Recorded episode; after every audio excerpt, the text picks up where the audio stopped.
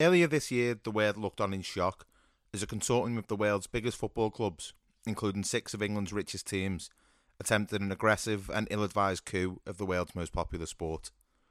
The proposed European Super League gave all football fans a deep sense of unease. What had been known for decades, but perhaps not truly acknowledged until now, was that football at the highest level had become little more than a plaything for the planet's wealthiest men. With that has come greater and greater polarisation between the rich and the poor, a disconnect between fans and the players they adore, and a desire to maximise profits above all else. I'm sure I'm not alone when I say the proposed Super League was met by little more than a shrug in my house. In all honesty, I was happy that the cat was finally out of the bag. Take your ball and sod off, I thought. My allegiances with football have always been less about the sport and more about everything good that comes with it the friendship, the camaraderie, the sense of unconditional inclusion. Now, it would of course be disingenuous of me to suggest that I, as a white heterosexual man in my mid 20s, has ever had to truly deal with exclusion in any real world sense. It would also be naive of me to suggest that football has always been a place where everyone feels welcome. Far from it. But I firmly believe that football, more so than anywhere else, has the power to enact social movements that encourage better inclusion for all. With that in mind, I introduce you to the Football Without Everyone is Nothing series, brought to you in association with Man Marking. Every day this week, I'll be speaking to different individuals and organisations, all of whom have used football as a vehicle to improve social inclusion. As we all well know, social inclusion is a key component of improving our collective mental health. So that will be a crucial part of our focus as well. Today, in episode number five, we'll be speaking to Karen Dobres from Lewes FC. If you'd like to get involved in any of the episodes or anything we're doing this week, you can find us on Twitter. That's at marking underscore man. And don't forget to use the hashtag football without everyone is nothing. Now I'm going to hand you straight over to Karen and then I will see you briefly on the other side. Of course, I will. Thanks, Dan. Um, I'm Karen Dobres and I'm an elected director at, at Lewes FC, sitting on the board there with um, at the moment, there are uh, seven of us and one co-opted director. And uh, we kind of, we're responsible for the strategic direction of the club and the strategic vision of the club. And so your role then as as as co-chair, when, how, and, and, and why did you first get involved with Lewes Um, that's that is that is a big question, and um, it's it's sort of it's got a lot in it. So I I'm a woman in my 50s. that that is relevant. I'm not just saying it kind of like I don't know what I'd be saying. I thought, where are you going with this question? I know, I was. I'm a menopausal woman, Dad. the, the point is, right, that when really what I'm trying to say is when I was growing up at school, football was for boys and uh, girls played netball. And actually, when I was, uh, you know, in the early days of, of my school days, the, there was still a ban an FA ban on women playing football, right? So um, th- I never thought that football was for me. I didn't have brothers, you know, my dad wasn't really into it. So it was something that I, it's not that I hated it, it's just that it wasn't really on my radar.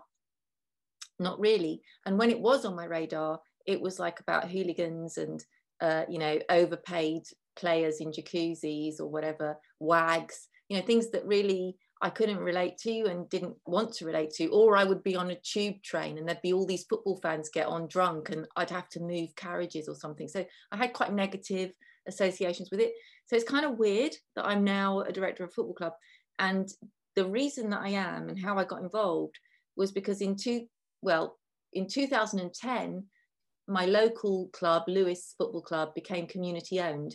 And because I liked the idea of uh, collective ownership, and the fact that um, so many people from the town were associated with the football club, I bought a share because it was just it's just 40 pounds and I just thought well I'll sign up and I'll help my community you know because it's community owned and I like that. But I never really thought about going to a match. In 2017 uh, Lewes FC became the first club in the world to pay the women footballers the same as the men. And this made international headline news. And uh, I was I was amazed on two counts. One, I didn't know there was a women's team down there. And I didn't really know that women seriously played football. That's how green I was. And the second count was, you mean to say they play football and they don't get paid the same as the men? Right. So I had no idea of the kind of sexist wallpaper of football at that point. Um, so I went down to watch a women's match. I thought it was fantastic. I, it was so different to seeing men play football mm. for me as a woman. I didn't know all the rules, but it was a nice atmosphere. Uh, I was chatting to people next to me just while they were watching the match. I went on my own, and um, I thought the girls were great role models.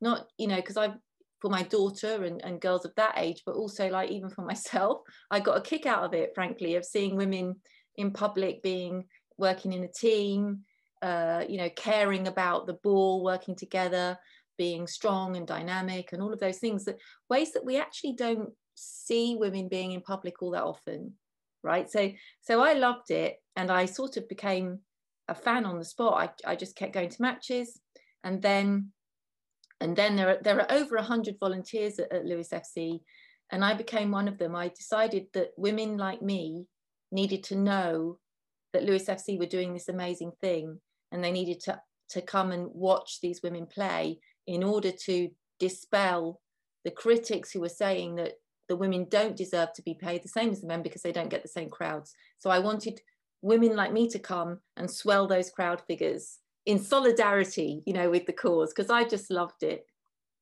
Do you know what's interesting? Yeah. So that's the the kinds of that that thing last thing you just say is almost gets to the crux of the sort of argument that a lot of people have around why the men's and women's game is almost funded differently or treated differently as well. Yeah. The men's game is a much more commercialized vehicle, so yeah, yeah, yeah. the players deserve more X, Y, and Z.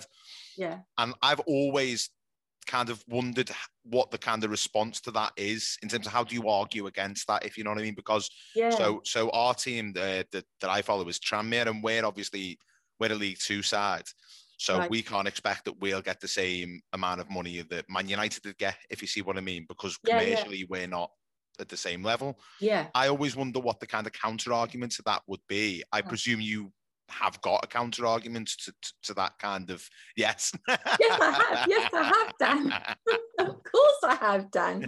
There's a, there's a. I mean, it's a good point, right? Because if you if you follow it logically, you think, well, yeah, why would sponsors pay the same to sort of um, be on the, the women's shirts as the men's when there's hardly anyone coming to the matches, right? It, it, doesn't make sense economically. That's what you think first, but then you have to ask why is that? So we'll go back to the the ban on women's football in this. Let's just stick at this country, even though it, there was a similar bans at different times on in major footballing countries around the world on women playing football, like Brazil, like Germany, like Italy. So we could look at that another time, but. There, there was a ban on women's football at a point when they were drawing crowds bigger than men in 1921 and first of all, the women were ridic- ridiculed for ridiculed for playing football. Uh, this is when the men went to, to war, of course, and they were working. The women were working in factories, making munitions, making parachutes. Started to kick a ball around in the in the factory yard. Started to play each other. Started to get organised. Factory playing factory. Eventually, they were getting crowds of tens of thousands. So that by the time the men came back from the war, um, you know, they were there were people outside Goodison Park couldn't get in to to watch uh, women's football um, and the men didn't couldn't catch up. So a couple of years after the war, the FA banned women from playing football. So then there were that that ban lasted for 50 years. During that time, um, the iconography of men's football was built up. The broadcasting rights were sold. All of the the history of football was um, the recent history of football was seen as as male. Uh, that's all you saw on, on the TV and in the press. And um, before you know it, football is by default male. Um, but what if they hadn't banned women's football when they were getting crowds more than men? Uh, there might be a different sort of a playing field today. We say it's not level. It might have been not level the other way. We don't know. So we come to today, and what has happened? For example, we can use Lewes FC as a guinea pig here because, as I say, it's it's the first club, and as far as we know, the only club in the world to split playing budgets equally between men and women. Since doing that, the crowd for our, our women's games has quadrupled. So that it started in 2017, the average gate figure was around 120 for the women, around um, 450 for the men. Uh, fast forward a couple of seasons pre-COVID, got to do pre-COVID, and uh, you've got 586 for the women, 610 for the men, which means that they're becoming aligned. The mm. way we did it was really through lots of marketing, targeted um, for the for the women's team. So we targeted, as I said, what I call unwelcome women, but also men who were a bit fed up with men's football in some way. Uh, people who just wanted to support both both teams in their town, not just the men's side. Um, people who maybe couldn't make a Saturday afternoon and wanted to see some football on a Sunday. Um, there, there were and families as well because a lot of uh, you know we do face painting in, in our clubhouse uh, for kids at women's matches. We also do prosecco on tap.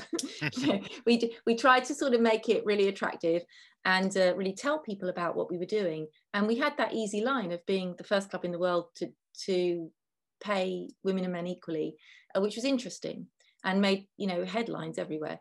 So um the, so what i would say to critics who say well you know commercially you can't argue that point is first of all men had a monopoly on football for years and that the market for the men's product is mature um, and going to con- continue anyway. And second of all, um, I would say that when you do actually put resource behind your women, you can see that game grow as well. It's got so much potential as a product. Any business, like if we're talking about commercial, any business that had one product that was mature and another new product wouldn't keep putting all of their money behind the initial mature mm. product. They would start to develop the new product because there are plenty of people in the world that want to see women's football. Uh, there's nothing about it that's boring. And there's nothing about, there's nothing that says that women can't play football as well as men inherently either. Um, we've proven that and it's been proven around the world. But until you know, until other clubs start investing in their girls and pathways and women's teams, um, you know, we, we, we can't see, we can't see the fruit of this, but hopefully um, they will do. So yeah, that's, my answer is simply um, it makes sense commercially to invest in your women's team actually and that, that we're just starting off on a really really unlevel playing field where women have been ignored and and um, an afterthought for so so many years. Yeah, I think that's that's a, the the point that you've made there about the fact that if you do back women's football, if there is money put behind it, we've only had to see that with the sort of like the WSL, for example, or the Lionesses, the popularity of of those, if you want to call them products, for example, uh, you know, the way that they, they talk about like the Premier League for for for, for comparisons purposes, the way that, that that that has gone up in terms of popularity. You look at the new TV deal that's come into place. Yeah. I think that it exemplifies that there is interest in there. People do want to watch it. And one question that I, I always keep coming back to with this: Do you think it's worth for the women's game? Because I know this is a debate that's kind of had internally.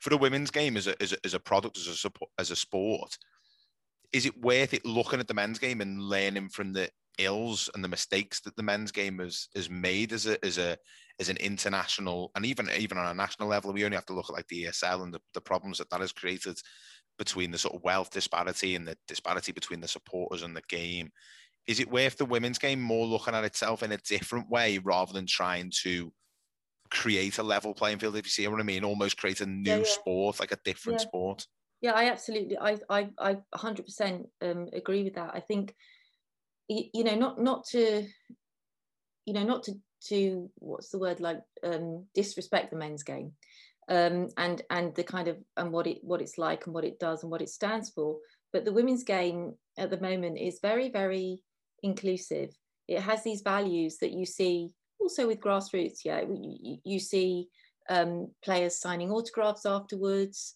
uh, you can it's not too expensive you can't buy it that you can't buy a ticket mm. um, players are around to talk to, have photos with.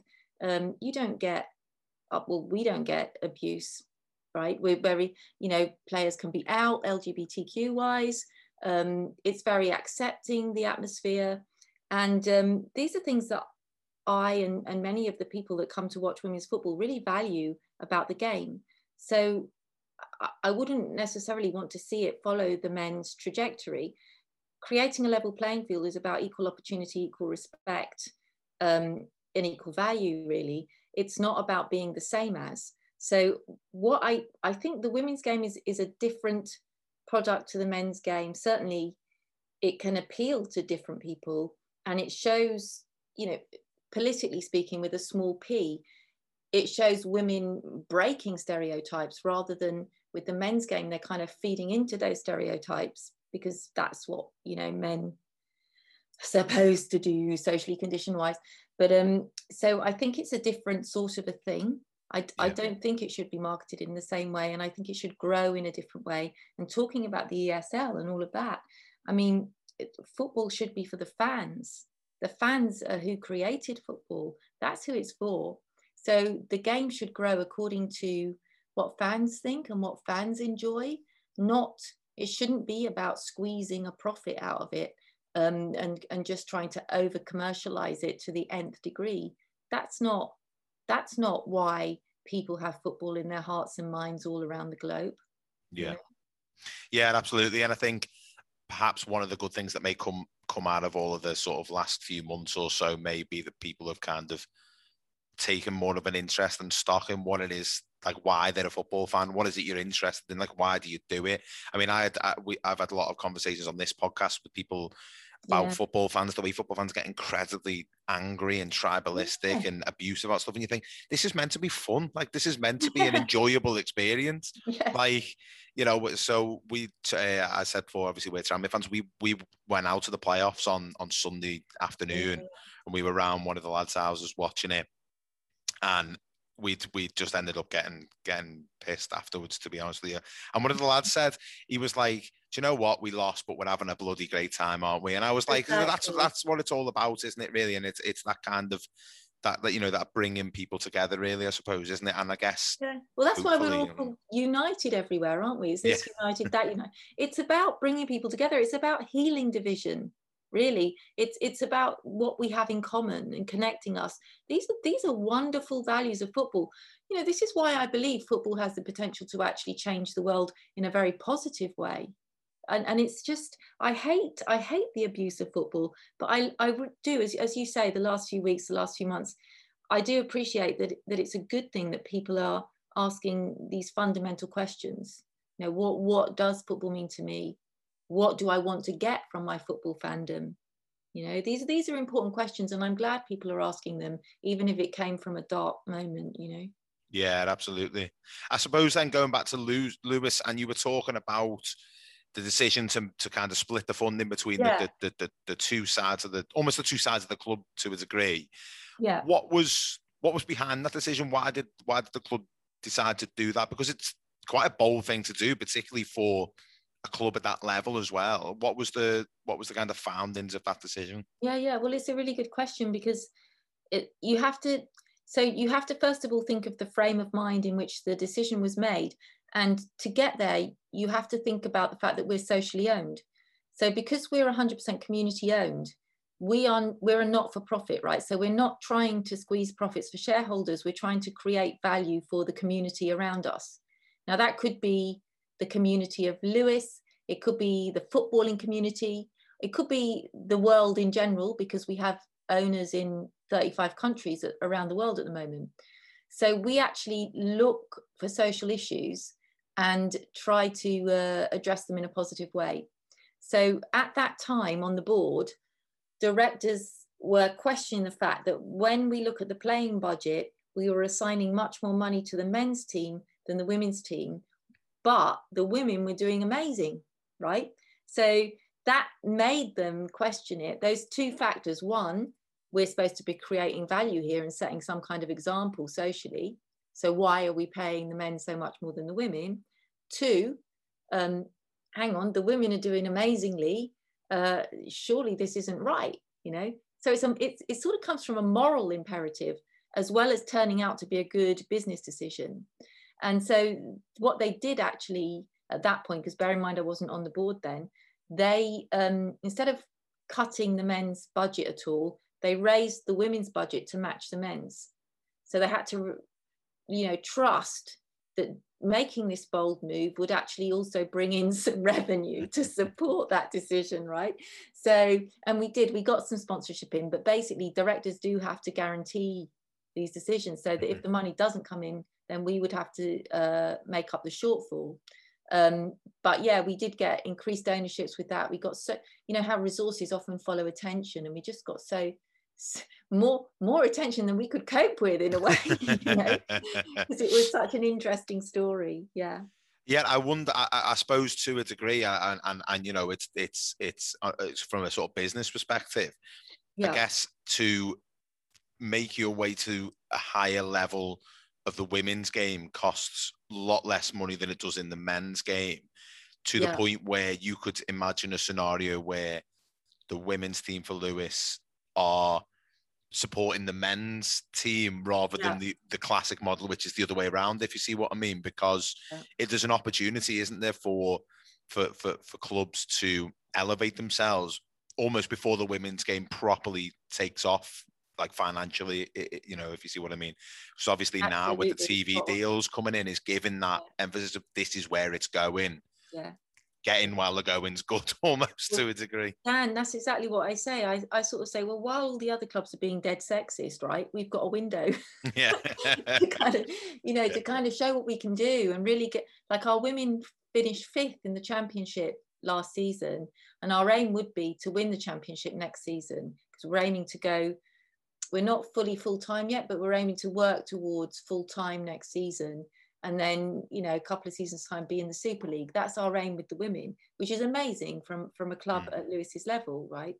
Um the men's team they're in the isthmian we want them to win the league this coming season because we've got a couple of new managers in and, and they sound amazing. Uh, so we've got all the hope in the world here.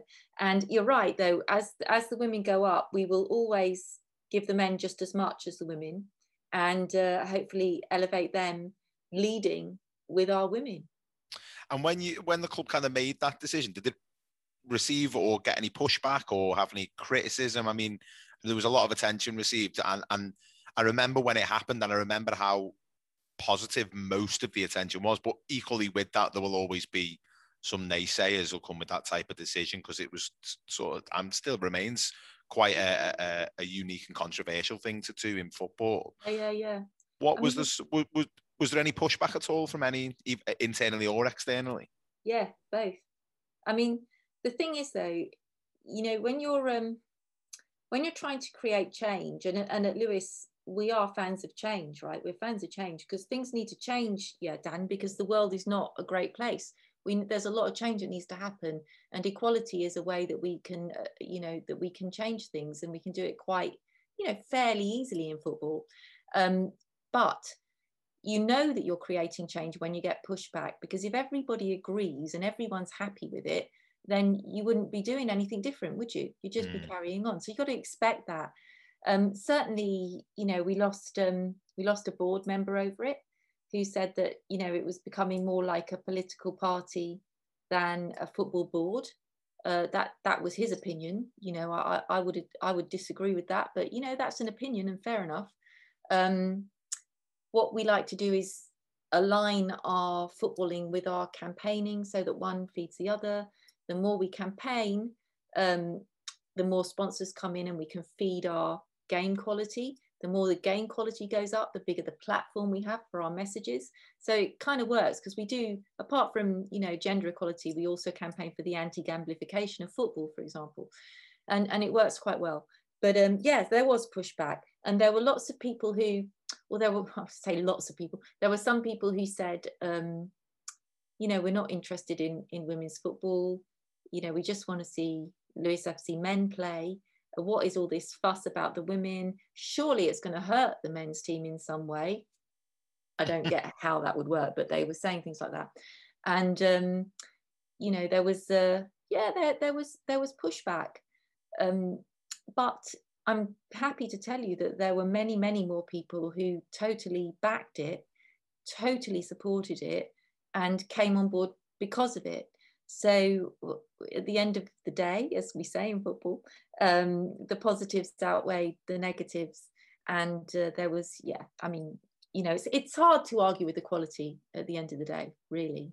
Yeah, absolutely. I think once you start to, you know, over a period of time, once you start to get those results and and the plans that you're putting into place start to come to fruition, it's very yeah. difficult to to to to try and make a case for why it's a bad decision because it quite yeah. clearly isn't a bad decision yeah. when when good things start to happen. Good things happen, and the buzz around the club affected the men's team as well. You know, their gate figure went up too. So it's like you know, it's it's it's kind of a win-win. Everyone wins. We say actually we do say equality is a rising tide that lifts all our boats, and that's how that's how it seems to be working at Lewes FC so far. Yeah, and it's an interesting situation that type of thing, isn't it? Because I think often there is people who people who aren't in a position where their um, ability to be seen socially as equal isn't ever or ever hasn't ever been threatened that it's hard for them to comprehend why it's important for other people's to be represented and brought up, as you say, to a kind of level playing field. So I yeah, think people yeah. kind of automatically assume that it will see them worse off when actually yeah. everybody benefits when everybody benefits generally. So, so it's, it's, so right. You're just completely right, Dan. I mean, what I, I, actually have a little term for it that, you know, it's just my term, but I call it male football privilege because um, actually what what men have had for years is this monopoly and this uh, the, these assumed rights over football and this um, kind of like this I don't know this natural assumption that football is for them and that maybe sometimes not this of course not all men just some men that might argue and and that women are sort of muscling in on their act. But you know I speak to women football players and that passion is in their hearts and that passion is in their soul and they love it so much. And oh my goodness we've got a women's walking football team and talking to a 78 year old on the team and 65 year old on the team who who's were told they were weird for playing football when they were young and had their football taken away from them and have only regained their passion uh, much later in life um, it's kind of sad and moving that all those years they were deprived of this game that's mm. the most popular sport in the world just because they were women. And if you don't, you know, because men haven't had that, they haven't had that um, feeling and that deprivation. So, yeah, it is hard to empathize, and you do, it is hard to put yourself in someone else's shoes. But my goodness, talk to a few women football players, and they will tell you the experiences they've had whether it's having to pick up chicken poo off a pitch before they can train, or whether it's not getting any football boots because it's only for the men's team, or whether it's not having enough training socks to wear because you don't get them if you're if you're on the women's team, or, or having getting defunded because there wasn't enough for the men's team. There's so many stories, and if you listen to the stories, you soon realize that if you're a man involved in football, um, you know, you've you've got an advantage and there, therefore you should maybe listen. Just try and listen a bit more before you jump to a to a d- opinion on it. Yeah absolutely. And and you've used the word kind of equality a number of times. I know Lewes has kind of been dubbed equality fc and that's a big part of you know everything that kind of goes on at the club. Um i suppose probably what football fans who, who have listened to your story and listened to what has gone on at Lewes and what happens all the time, might be thinking, is that something that our club can do? Is that feasible for a club?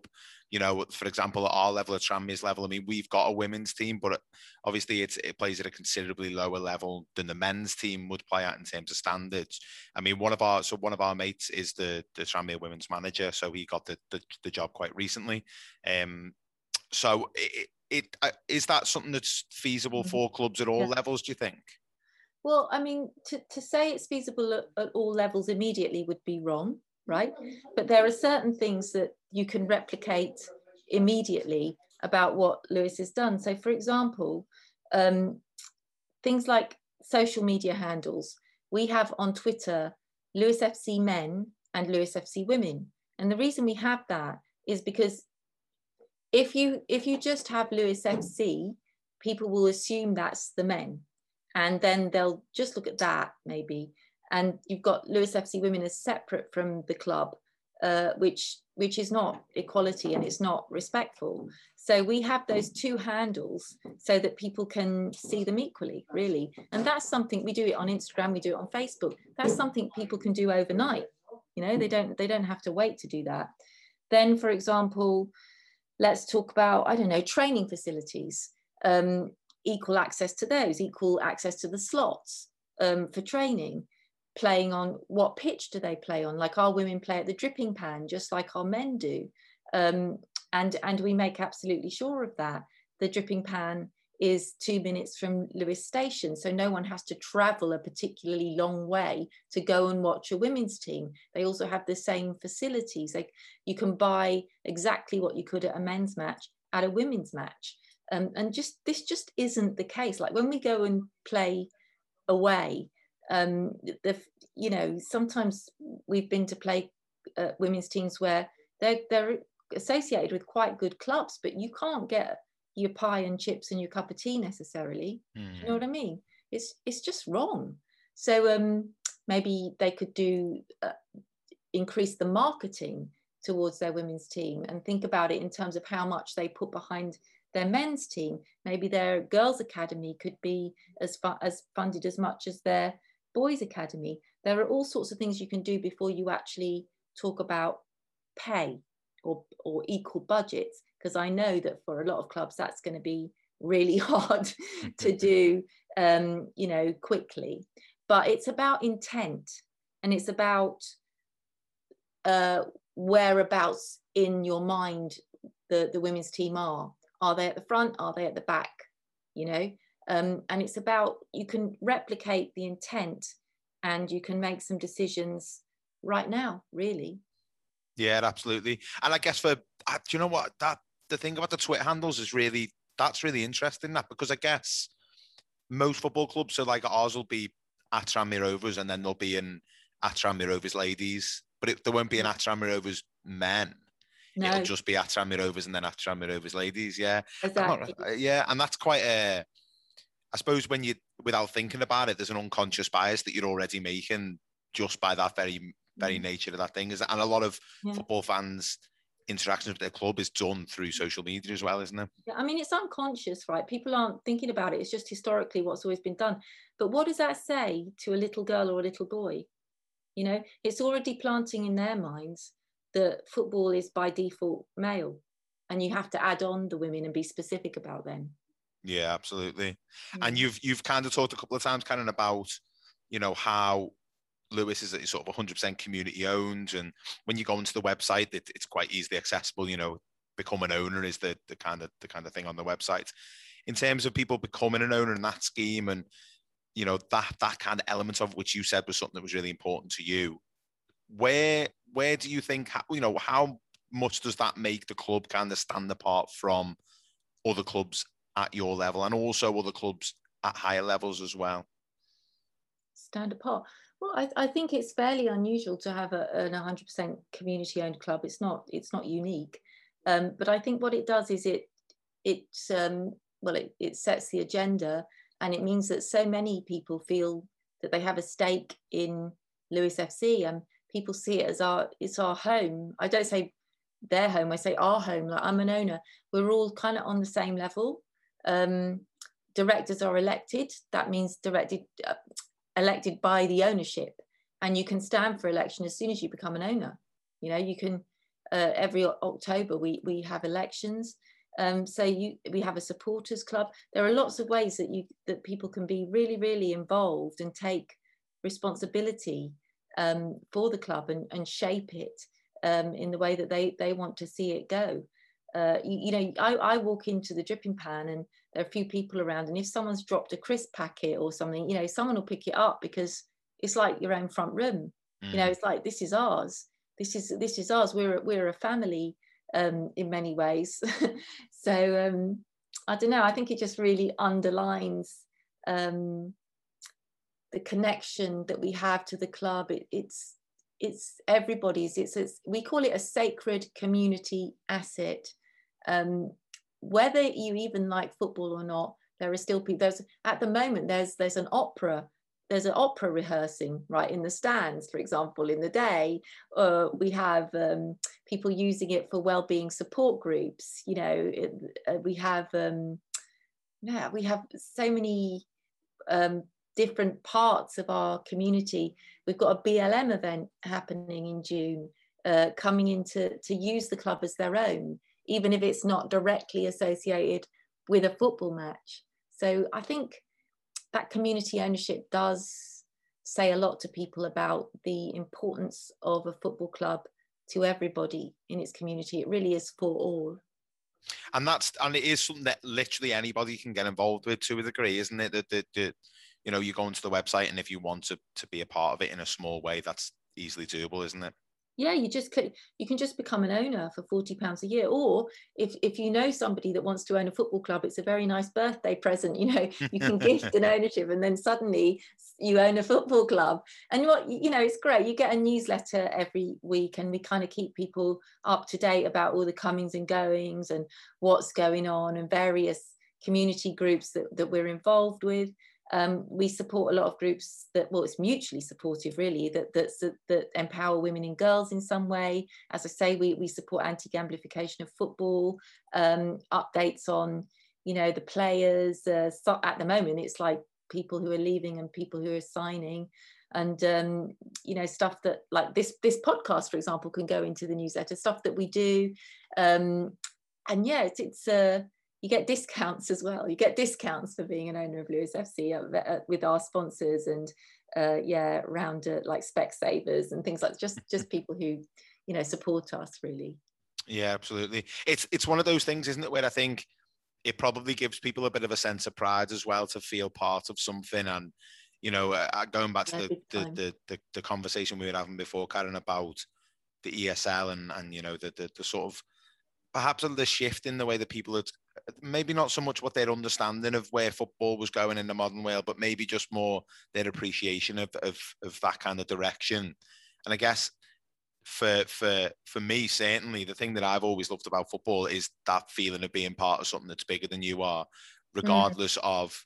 I mean, I've the team that I've supported have been crap for basically the entire time I've supported them, and up until two or three years ago, we'd never won anything. We'd never done anything of any note. I mean, we obviously we, we had some cup runs and stuff when I was a kid, but you know, we we we'd been relegated, you know, three or four times, and and mm. the, the, my bad memory is going to somewhere in the middle of nowhere and getting beaten on a Tuesday night. But I was saying to one of my mates the other day, and I was just like, I'd absolutely kill now to just go to Grimsby and get whacked about 6 0 on a Tuesday yeah. night in November. It would be brilliant.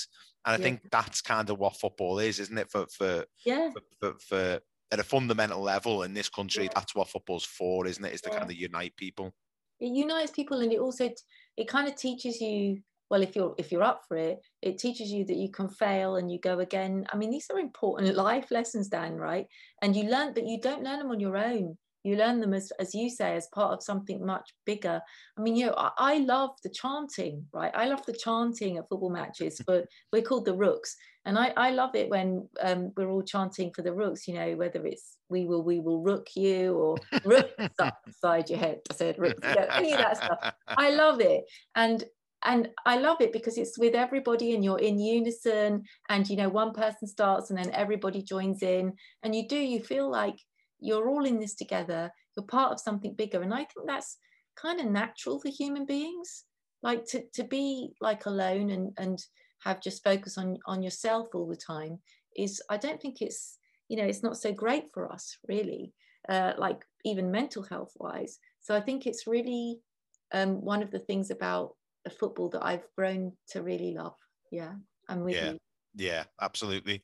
And then to wrap up, kind of my final question would be, and and you've talked about, I mean, you met, you used the, the phrase before that you genuinely believe football can can change the world, and I, and I do, to a degree, I do completely agree with you. I think it's as as much as anything else has got the possibility of real change, forcing real change on kind of social matters. I don't think there's any one single thing that has the possibility of doing that more than football has.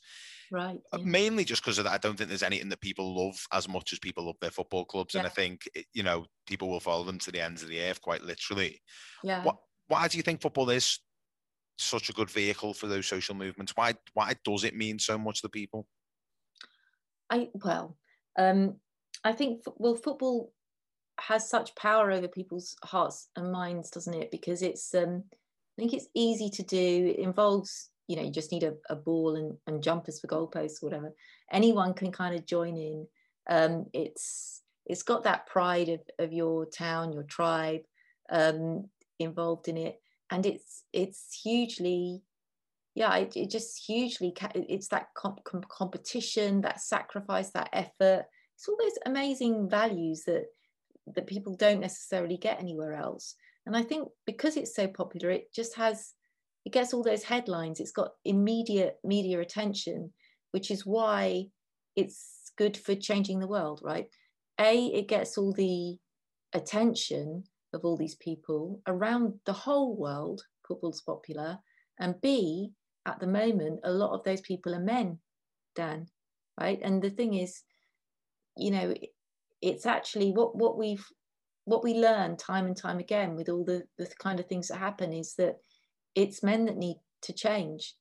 Um, it's you know to make it better for themselves as well as women because at the moment, um, you know, men have the power in our society, generally speaking.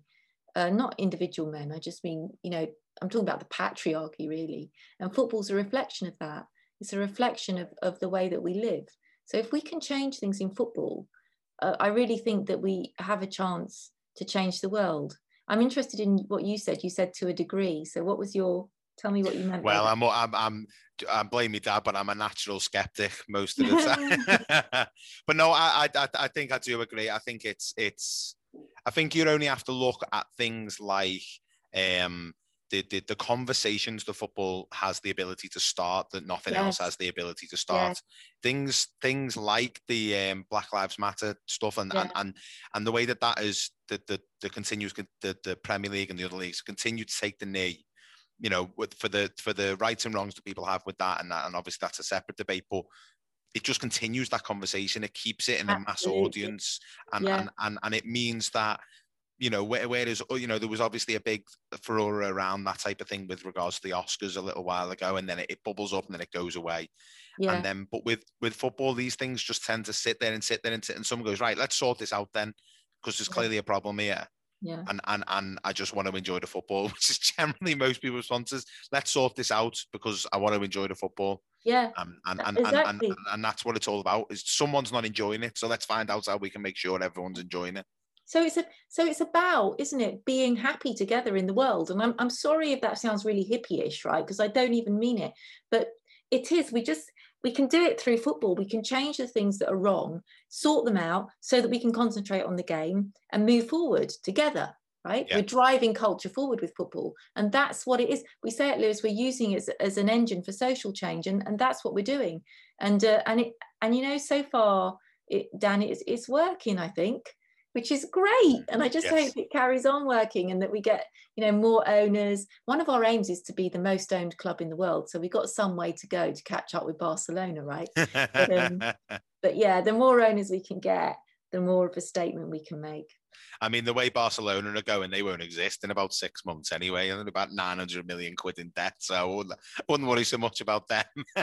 Maybe we'll be the most owned club in the world sooner than we think. Exactly, exactly. as soon as they get Messi off the wage bill, they'll be fine. As long as you don't pick him up, I think think you're, think you're kind of golden. It'll be all right.